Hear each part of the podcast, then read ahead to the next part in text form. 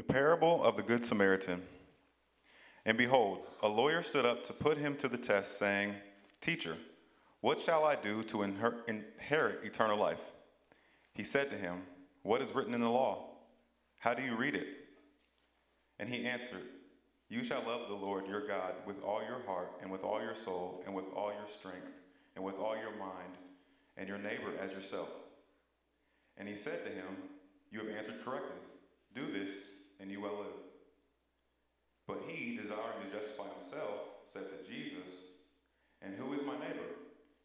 Jesus replied, A man was going down from Jerusalem to Jericho, and he fell among robbers, who stripped him and beat him and departed, leaving him half dead. Now by chance a priest was going down that road, and when he saw him, he passed by on the other side. So likewise the Levite, when he came to the place and saw him, passed by on the other side. But a Samaritan, as he journeyed, came to where he was, and when he saw him, he had compassion. He went to him and bound up his wounds, pouring on oil and wine. Then he set him on his own animal and brought him to an inn and took care of him. And the next day he took out two denarii and gave them to the innkeeper, saying, Take care of him, and whatever more you spend, I will repay you when I come back. Which of these three do you think proved to be a neighbor to the man who fell among the robbers? He said, The one who showed him mercy. And Jesus said to him, You go and do likewise. This is the word of the Lord.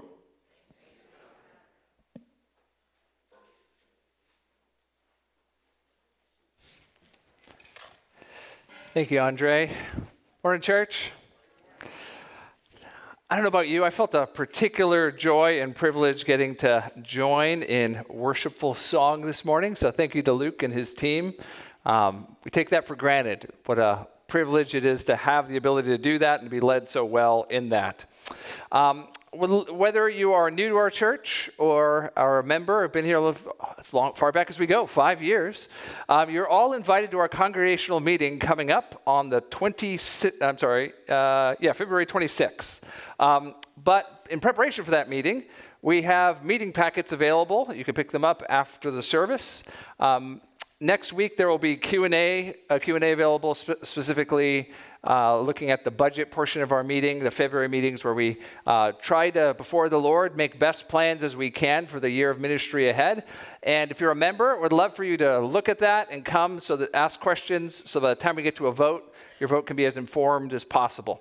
Um, whether you're a member or not, please come to the meeting and the meal afterward. We'd love for you to get to know our church in that way. And it's a great opportunity to meet some new people in our fellowship here at Castleton. Well, the passage that was just read is undoubtedly one of the more well known sayings of Jesus in the entire Bible. Uh, but let's not let that fool us because even a well known word has a particular challenge for us this morning. And so we need to ask the Lord's help for that endeavor. Would you join me in prayer before we begin our study? Father, um, we thank you for your word that speaks to us, for sayings that are so memorable that um, we even take for granted uh, what those parts of your word say. Even we thank you for the parts of your word that are more difficult and maybe we didn't memorize as children growing up. Uh, with all of it, though, Lord, we need your help to approach it with humility, to be those who are humble and contrite, who tremble at your word. So, Father, will you help us to do that with this familiar text? not let us fall into the trap of complacency, but we hear of the, what you require of us to love you with all we have and to place no limits on our love for others. Uh, we pray this all in Jesus' mighty name. Amen. It's a beautiful day in this neighborhood, a beautiful day for a neighbor. Would you be mine? Could you be mine? It's a neighborly day in this beauty wood, a neighborly day for a beauty. Would you be mine? Could you be mine? Would you be my neighbor? If you are my age or older, I'm sure you heard a melody to those words as I read them. Um, if you're my age or younger, uh, you probably know the melody, but not from the original. Uh, those words came from Mr. Rogers, Mr. Rogers' Neighborhood. And the younger generation knows that from Daniel Tiger's Neighborhood, which is a riff on Mr. Rogers. Um, I like kids' TV shows. I loved Mr. Rogers growing up. Um, but the reason I bring up Mr. Rogers is not because I like TV shows. It's because Mr. Rogers was par- far more profound than most of us realize. Um, the man that uh, we know as Mr. Rogers was himself a convinced Christian, um, and he saw something in society that he thought was not right. He saw that television programs, in particular, were not serving children. They were giving them expectations that were not good and teaching them behaviors that would set them up for failure and producing all sorts of anxiety in the minds and hearts of kids. So Mr. Rogers set out to correct that with a show designed to be accessible and encouraging and to love children, um, to love them as a neighbor should. Uh, so, that question that Mr. Rogers asks, would you be my neighbor, turns out to be far more profound than we realize. Especially when you realize that there are some people that think the answer to it should be no. Uh, philosopher Sigmund Freud said that to love a neighbor as yourself should neither be desired nor is it even possible. Well, far to the contrary, this morning we'll see that Jesus requires nothing less than that from his disciples. And that properly understood, you don't need philosophy to understand that question. You, in fact, need theology. Because what you believe about God and your relationship with Him has everything to say about your obligation to love your neighbor as yourself. Uh, we're going to see this morning that according to Jesus, if you love God, then you can place no limits on your love of others. If you love God, then you can place no limits on who you must love. Uh, we'll see that in a back and forth between Jesus and a Bible answer man of the ancient world who uh, goes between two cycles of questions and answers, and along the way reveals a heart far from the mark and a perfect law of God with expectations that we would place no limits on who we would love. We'll see that in two sections following those two back and forth questions and answers with Jesus and a lawyer in his day. Uh, the two points will be as follows. First, in verses 25 through 28, we'll see the question How do I inherit? How do I inherit? And then in verses 29 through 37, we'll see the question who must I love? Who must I love? And in all this, we'll see that if we love God, then we can place no limit on who we must love.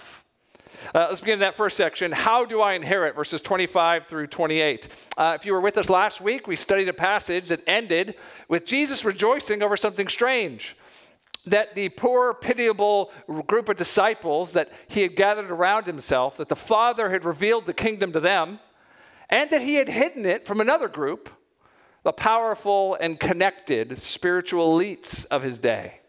Well, our passage this week shows exactly one of that former cat- latter category coming to have a conversation with Jesus.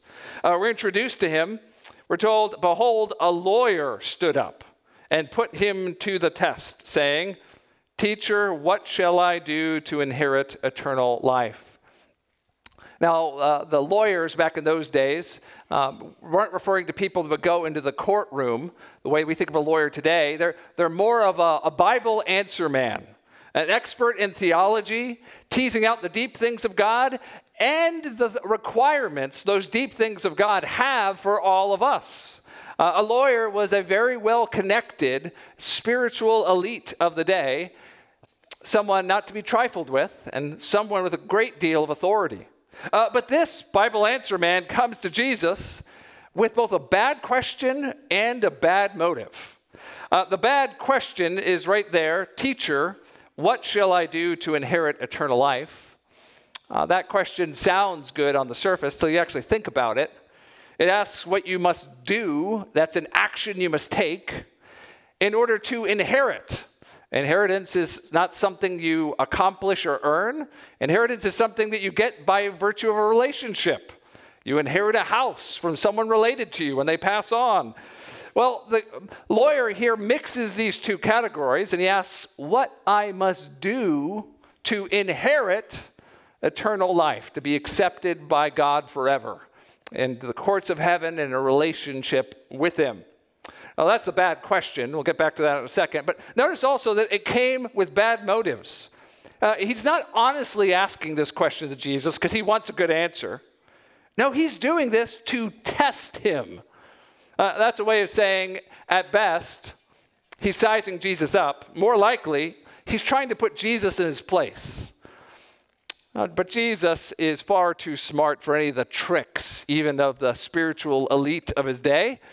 And he knows a bad motive and he knows a bad question when he hears it, which is why Jesus very deftly answers his question with a question of his own in verse 26. What is written in the law? How do you read it?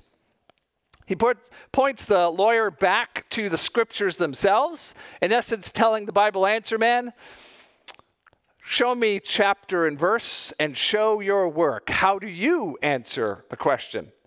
Now, to his credit, the lawyer does a good job of responding. He answered in verse 27 You shall love the Lord your God with all your heart, with all your soul, with all your uh, strength, and with all your mind, and your neighbor as yourself. That's a really, really good response. Um, Dr. Al Mohler points out that there are two, the two commands, both from the Old Testament, would be very unusual to put together in that way. Uh, so unusual, in fact, that some commentators think that this guy must have actually heard Jesus say the exact same thing preaching somewhere else. That's possible. Uh, now, the way his answer comes together, though, it has to do with two separate commands. One's in Deuteronomy 6, that's the command to be fully devoted to the Lord God of Israel. Um, every Israelite would have known that by heart. Uh, the, if you were a faithful Israelite man, you had to recite it twice a day. Hear, O Israel, the Lord your God is one. You shall love the Lord your God with all your heart, with all your soul, with all your mind, with all your strength. They would have known that. It would be in their bones. And they would have understood it meant total devotion to God. Uh, the second verse that he mashes into it, though, comes from Leviticus 19. It was far less quoted. You must love your neighbor as yourself. Your love for God is not sufficient to be able to fulfill the law of God, all he has revealed and what he demands of us and his people. Now, for that, you also have to love the people around you. Love your neighbor as yourself. Now, the lawyer, for his part, gets this right. He answers these two things together, and we see in verse 23, I'm sorry, in verse uh, 28, Jesus affirms, You have answered correctly. Do this, and you will live. Uh, elsewhere, Jesus uses this exact formula to say that this is what it takes to fulfill the entire law full devotion to God and full hearted love for each and every one of our neighbors. Now, before I go any further, many evangelicals, when they read these verses, become a little nervous. Because it seems like, in the way Jesus responds to this man, that he is teaching something like salvation by works. I mean, after all, the guy came asking, What can I do to inherit eternal life? And when he answered with obeying well enough in the categories of love toward God and people, Jesus said, Right answer. You'll get eternal life if you do that. So is Jesus here contradicting Romans and the Apostle Paul and salvation by faith alone and grace alone? Well, I think for at least two reasons, the answer would be absolutely not. Um, first, I don't think Luke has anything like that in mind when he records this. Uh, as he puts together his gospel, the moment where Jesus says this thing is on the road toward Jerusalem. And in Jerusalem, we will see the mission that Jesus is on to save sinners of all types people who fail to keep the law of God perfectly. Uh, whether they be Jews or Gentiles, the, the most wicked sinners you can imagine, or the self righteous. Jesus is the common Savior that all need. So Luke doesn't uh, put these two things in contradiction with each other. But I think, secondly, realize that Jesus has the unique ability to know exactly who he's talking to. Uh, Jesus knows the heart of each and every one of us. And when he was speaking with that big, bad Bible answer man, he knew exactly what he was dealing with. A man who assumed he could do enough to be right with God. And as the conversation will reveal in a moment, a man who, in fact, wasn't even coming close to fulfilling his basic obligation to love his neighbor. Uh, see, brothers and sisters, there is a danger that all of us have a danger of assuming we can do enough, that we can love our way into inheriting eternal life. Um, it could be that you're here this morning and you came with a certain set of assumptions that are along those lines. Uh, maybe you assume that you have been living a good enough life that one day God would see that your good works outweigh your bad works, and He would say, Good enough, and welcome you into eternal bliss and happiness in heaven. Uh, the Bible tells us that by works of the law, no one will be saved. In fact, by works of the law, we will all be condemned. Even transgressing one of God's laws makes us guilty of all of it. And that means that each and every human that's existed, all the way back to the first ones in the Garden of Eden, we all stand before the perfect law of God as guilty under God's judgment. Uh, but there is another way. Uh, instead of hoping to inherit eternal life based on the perfection of your own obedience, instead, looking to inherit eternal life because of the perfection of someone else's. That is, the man who said this word and gave this command, Jesus Christ himself. Uh, you see, Jesus lived the life perfectly in line with the law of God. He obeyed each and every one of its commands, perfectly devoted to God in all things, loving Him in everything He did, and perfectly loving His neighbor, even when it cost Him. Jesus did all that for a reason so that he could give up his life as a substitute for sinners who never could possibly work off their debt of sin.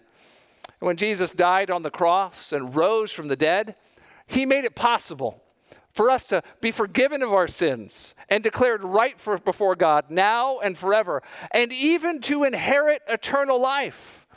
Not because we earned it, but because He did, and because we enter into the family of God by our relationship with Him.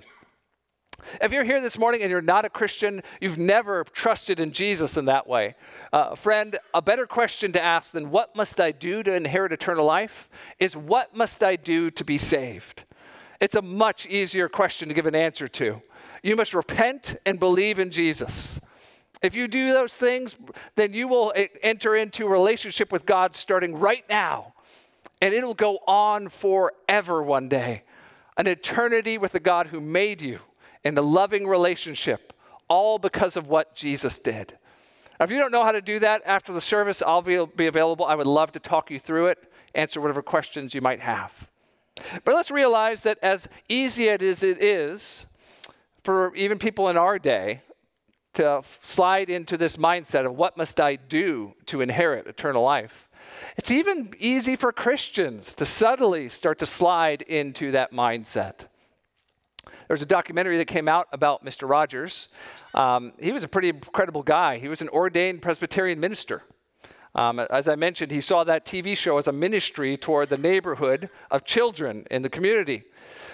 But for all his virtue and for all for what I could tell to be his sincere belief, near the end of his life, it seems as if he slid into a sort of what must I do to inherit sort of mindset. His wife tells about what happened when he was on his deathbed.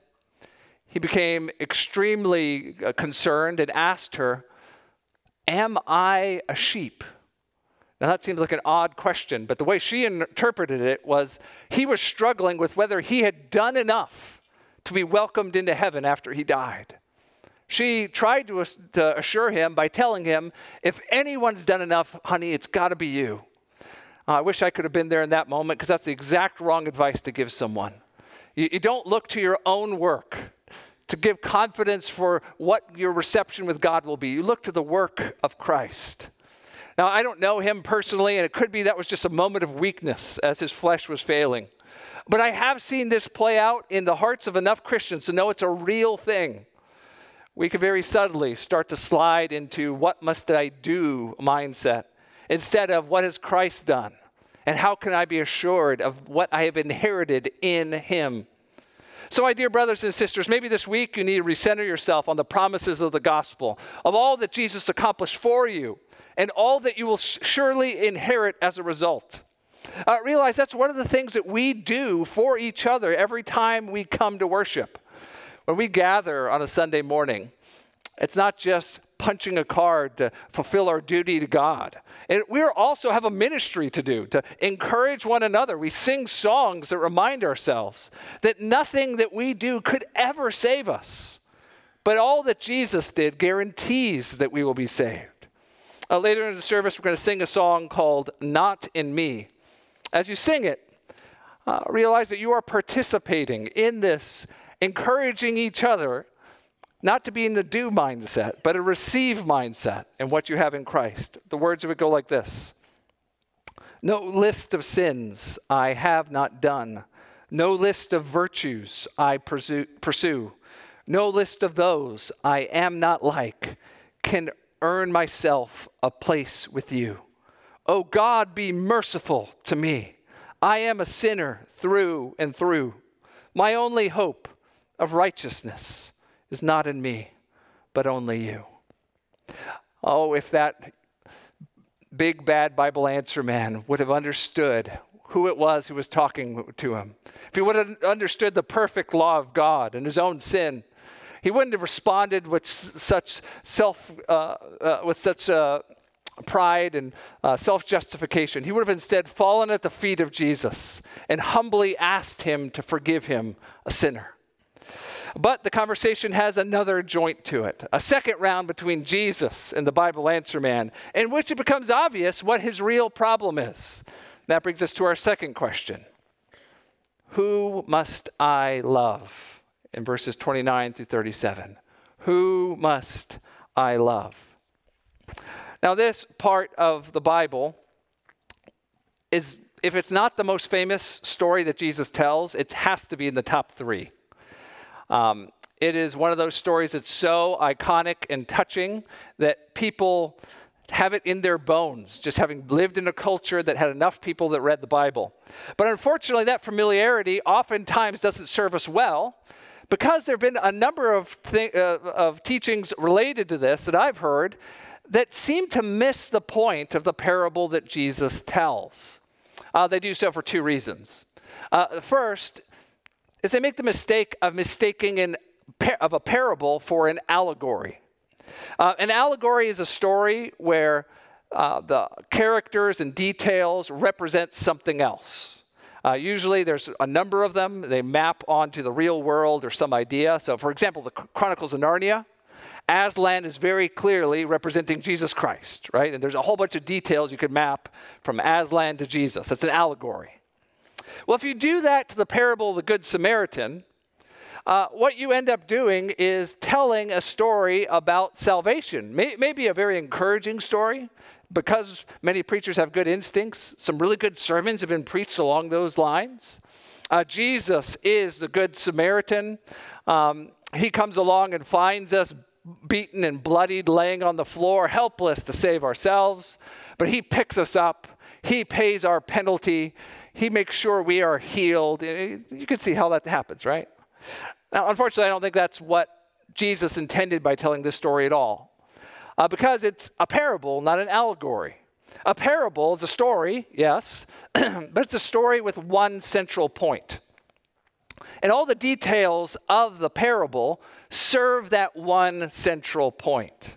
We'll come back to what that point is, but if you keep that in mind, an allegory gets you way off base. A, a second thing it's as often remembered and taught as an isolated moral story. Uh, the, it's as if the verses before and after it just don't exist. And so it's a touching story of someone who in grave danger and need, and a neighbor who comes along and helps. And isn't it so inspiring? Now, certainly we'll see that there are a number of legitimate applications along that line. But if we'll just read before the parable and after the parable, we'll see that there's a purpose that's very easy to see that changes the meaning significantly. Now, with that said, let's see this back and forth between Jesus and the Bible answer man a second time. Verse 29 But he, that's the lawyer, desiring to justify himself, said to Jesus, And who is my neighbor? Uh, Luke tips us off. Again, this is a bad question. Um, it's a question designed to limit his burden of responsibility. It's a bit like a child at the dinner table. Son, you cannot get down and play until you have finished eating your dinner. Son responds, Ah, but dad, what is my dinner? Uh, is it just the mashed potatoes? Are four carrots enough? Five carrots enough, perhaps? Maybe half my chicken. Uh, you see, it's uh, by limiting your obligation, you can make it seem as if you have fulfilled everything. In this case, this lawyer seeking to justify himself, to show that he was in fact right with God, he would in fact inherit eternal life, he sought to limit the second of the two commands. Who is my neighbor really? Jesus. Now, this wasn't an uncommon thought back then. There was lots of rabbinical teaching about how certain categories of people you were obligated to live out this command, the love of neighbor to, and others you were not. That's the question for the story of what we call the Good Samaritan. So then Jesus launches into the story. Uh, he tells us that there's a very plausible, if tragic, scenario. Verse 30 there's a man going down from Jerusalem to Jericho. He fell among robbers who stripped him and beat him and departed, leaving him half dead. That was a well known stretch of road. You went down from Jerusalem past a, a desolate area with lots of caves and crags along the side. Perfect, uh, a perfect setting for bandits and thieves to ambush you. And uh, so, so many travelers were ambushed and robbed that it became known as the Road of Blood. Uh, so, this is Jesus a bit like saying someone was walking down in the wrong side of the tracks in inner city Chicago when they got mugged, jumped, and left for dead. Well, that becomes the occasion. This man who's beaten and bloodied and dying there on the side of the road, for three strangers to just happen to walk by randomly. Uh, the first of them, we see in verse 31, is a priest. Uh, priests back then were professional ministers that did their work in the temple. Uh, they were highly looked up to. It'd be a bit like saying a reverend on his way back from church came across a guy in the ditch, in trouble, left dying there by himself. Uh, but this holy man can't be bothered to stop and help this poor, beaten, bloodied guy dying in the ditch. So he doesn't stop, he doesn't help, he doesn't break a stride, he just goes on his way, ignoring him. Uh, there's been lots of attempts to understand why he does so, but the story doesn't tell us. Remember, it's a parable. The point is, he doesn't stop, he keeps moving. Next, we have a Levite. Uh, Levites were a little lower on the pecking order. They were still professional ministers. Well, they're kind of like assistants to the priests. They did their ministry outside the temple. Uh, the Levite, the way it's written, it sounds as if he maybe gets a little closer. Maybe he looks down and sees the guy and winces and says, Oof, that's going to leave a mark. But once again, he can't be bothered to stop. Gets to the other side of the road. He doesn't stop. He doesn't help. Leaves this guy in the ditch to die by himself. Now, at this point, if you're hearing this as an ancient Israelite, you are thinking to yourself, uh, this is a parable that is about how bad the clergy are. This is about, about the establishment religion, how corrupt they are. This is about, forget about the priests. What God cares about is your everyday Israelite, your faithful farmer who serves Yahweh. So the third guy, he's surely going to be just a random Jewish guy that comes and helps. Well, the priests wouldn't, right? But that's not what Jesus does. Now, instead, Jesus does the most surprising thing of all in verse 34. But a Samaritan, as he journeyed, came to where he was. And when he saw him, he had compassion.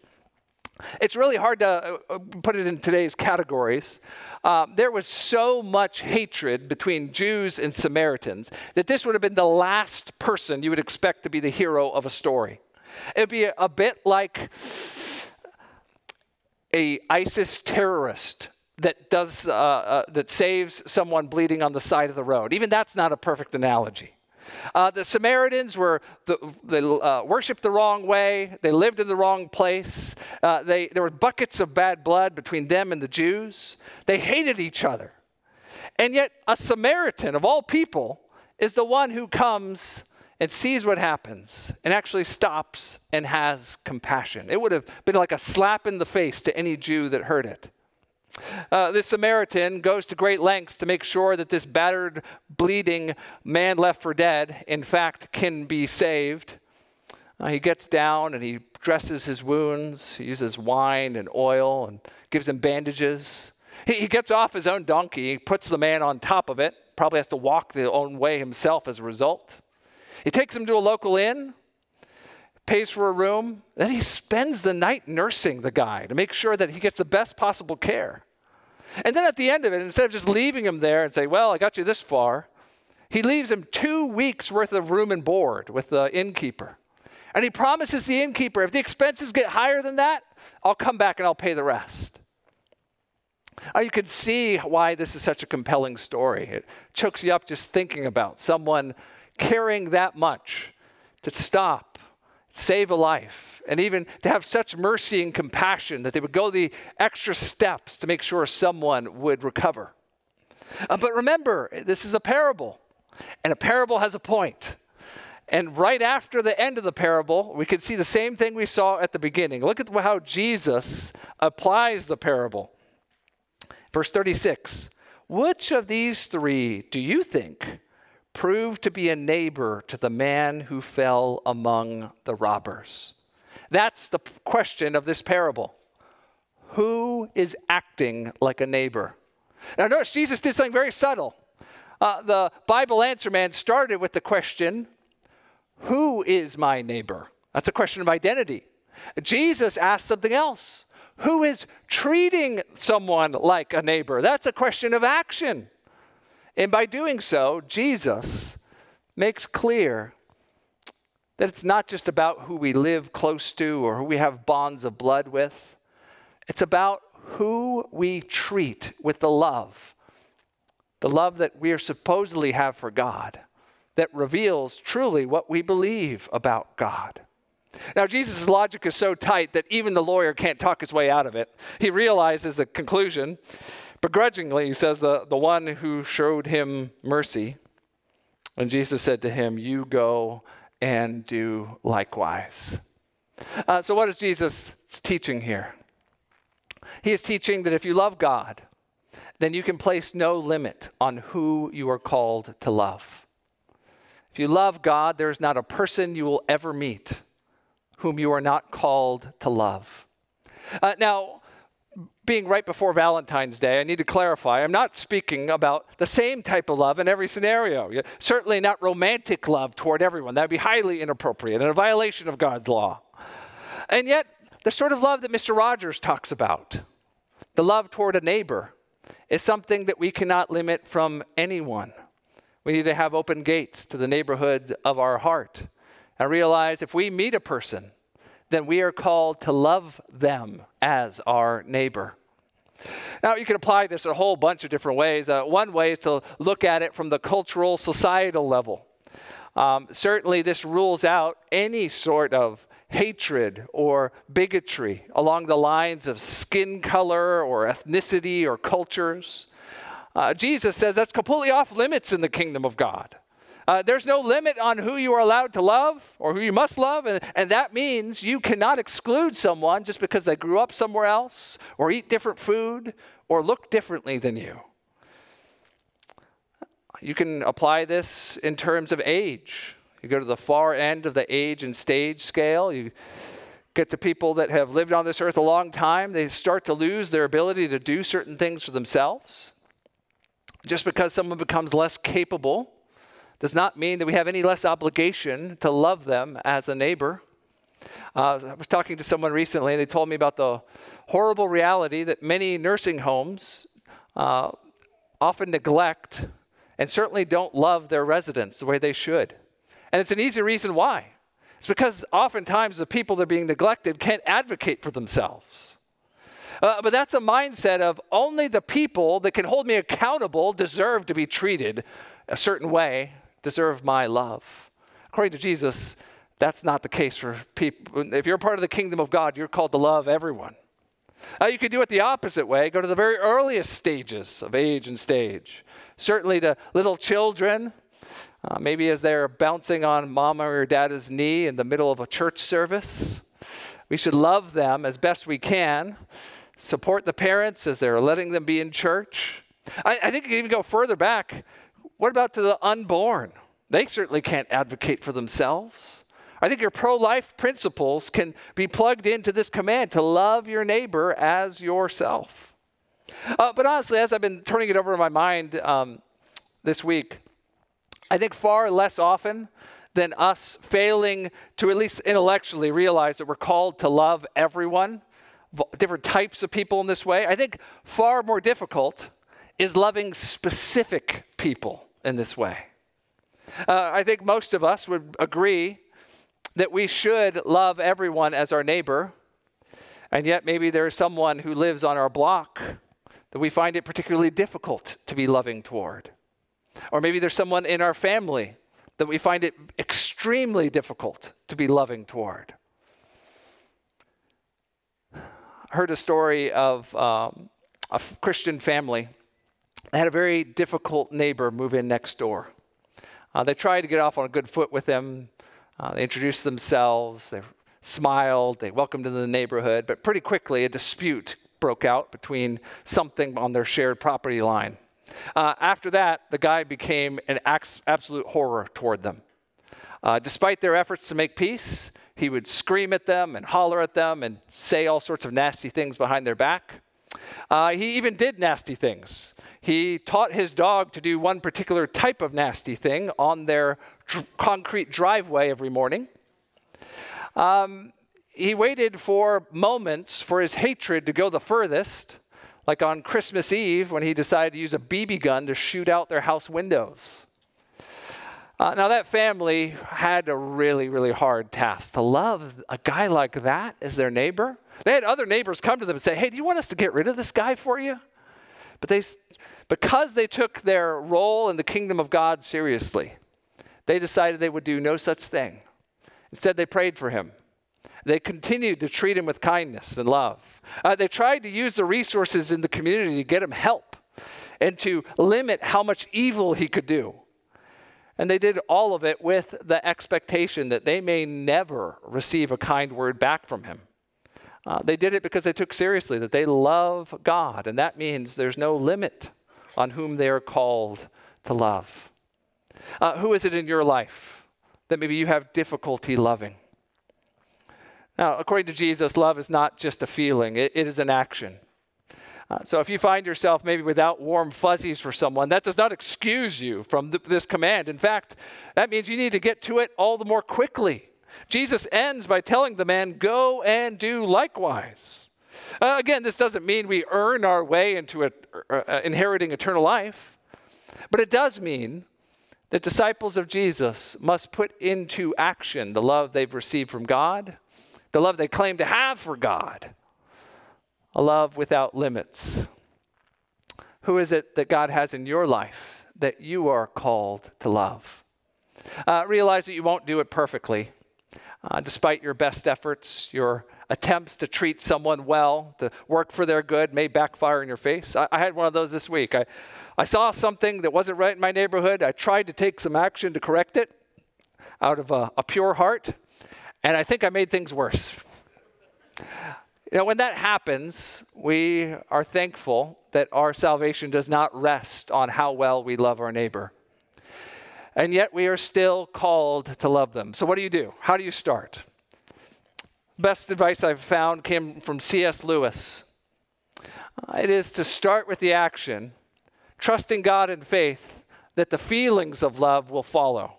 He said this do not waste time bothering whether you love your neighbor. Act as if you did. As soon as we do this, we find one of the great secrets. When you're behaving as if you love someone, you will presently come to love him.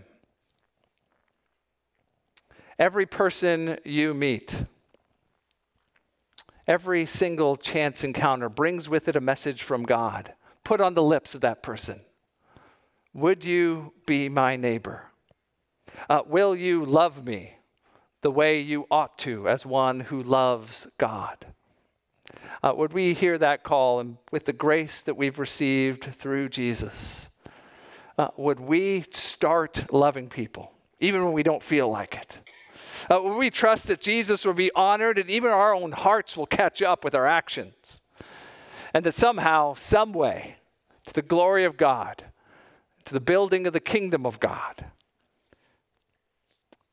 That us living out the command to love without limits is precisely what Jesus had for us today.